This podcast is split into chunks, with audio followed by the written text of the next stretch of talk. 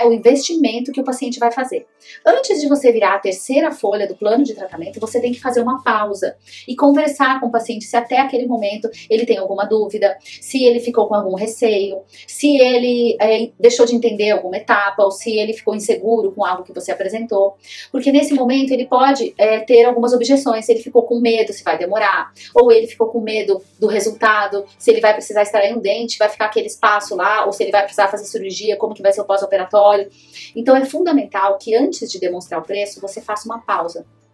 Também é muito interessante que você esteja numa mesa com o seu paciente com uma água, talvez idealmente um cafezinho, para que ele possa estar bem confortável e bem tranquilo nesse momento. Depois que você apresentar os honorários, ou seja, o investimento, a tendência é que o seu paciente não é, absorva mais nenhuma informação que você quiser dar.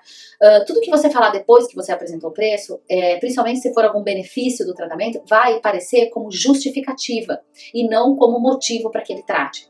Por isso que é importante você ter a percepção de todos os benefícios antes de você apresentar os honorários.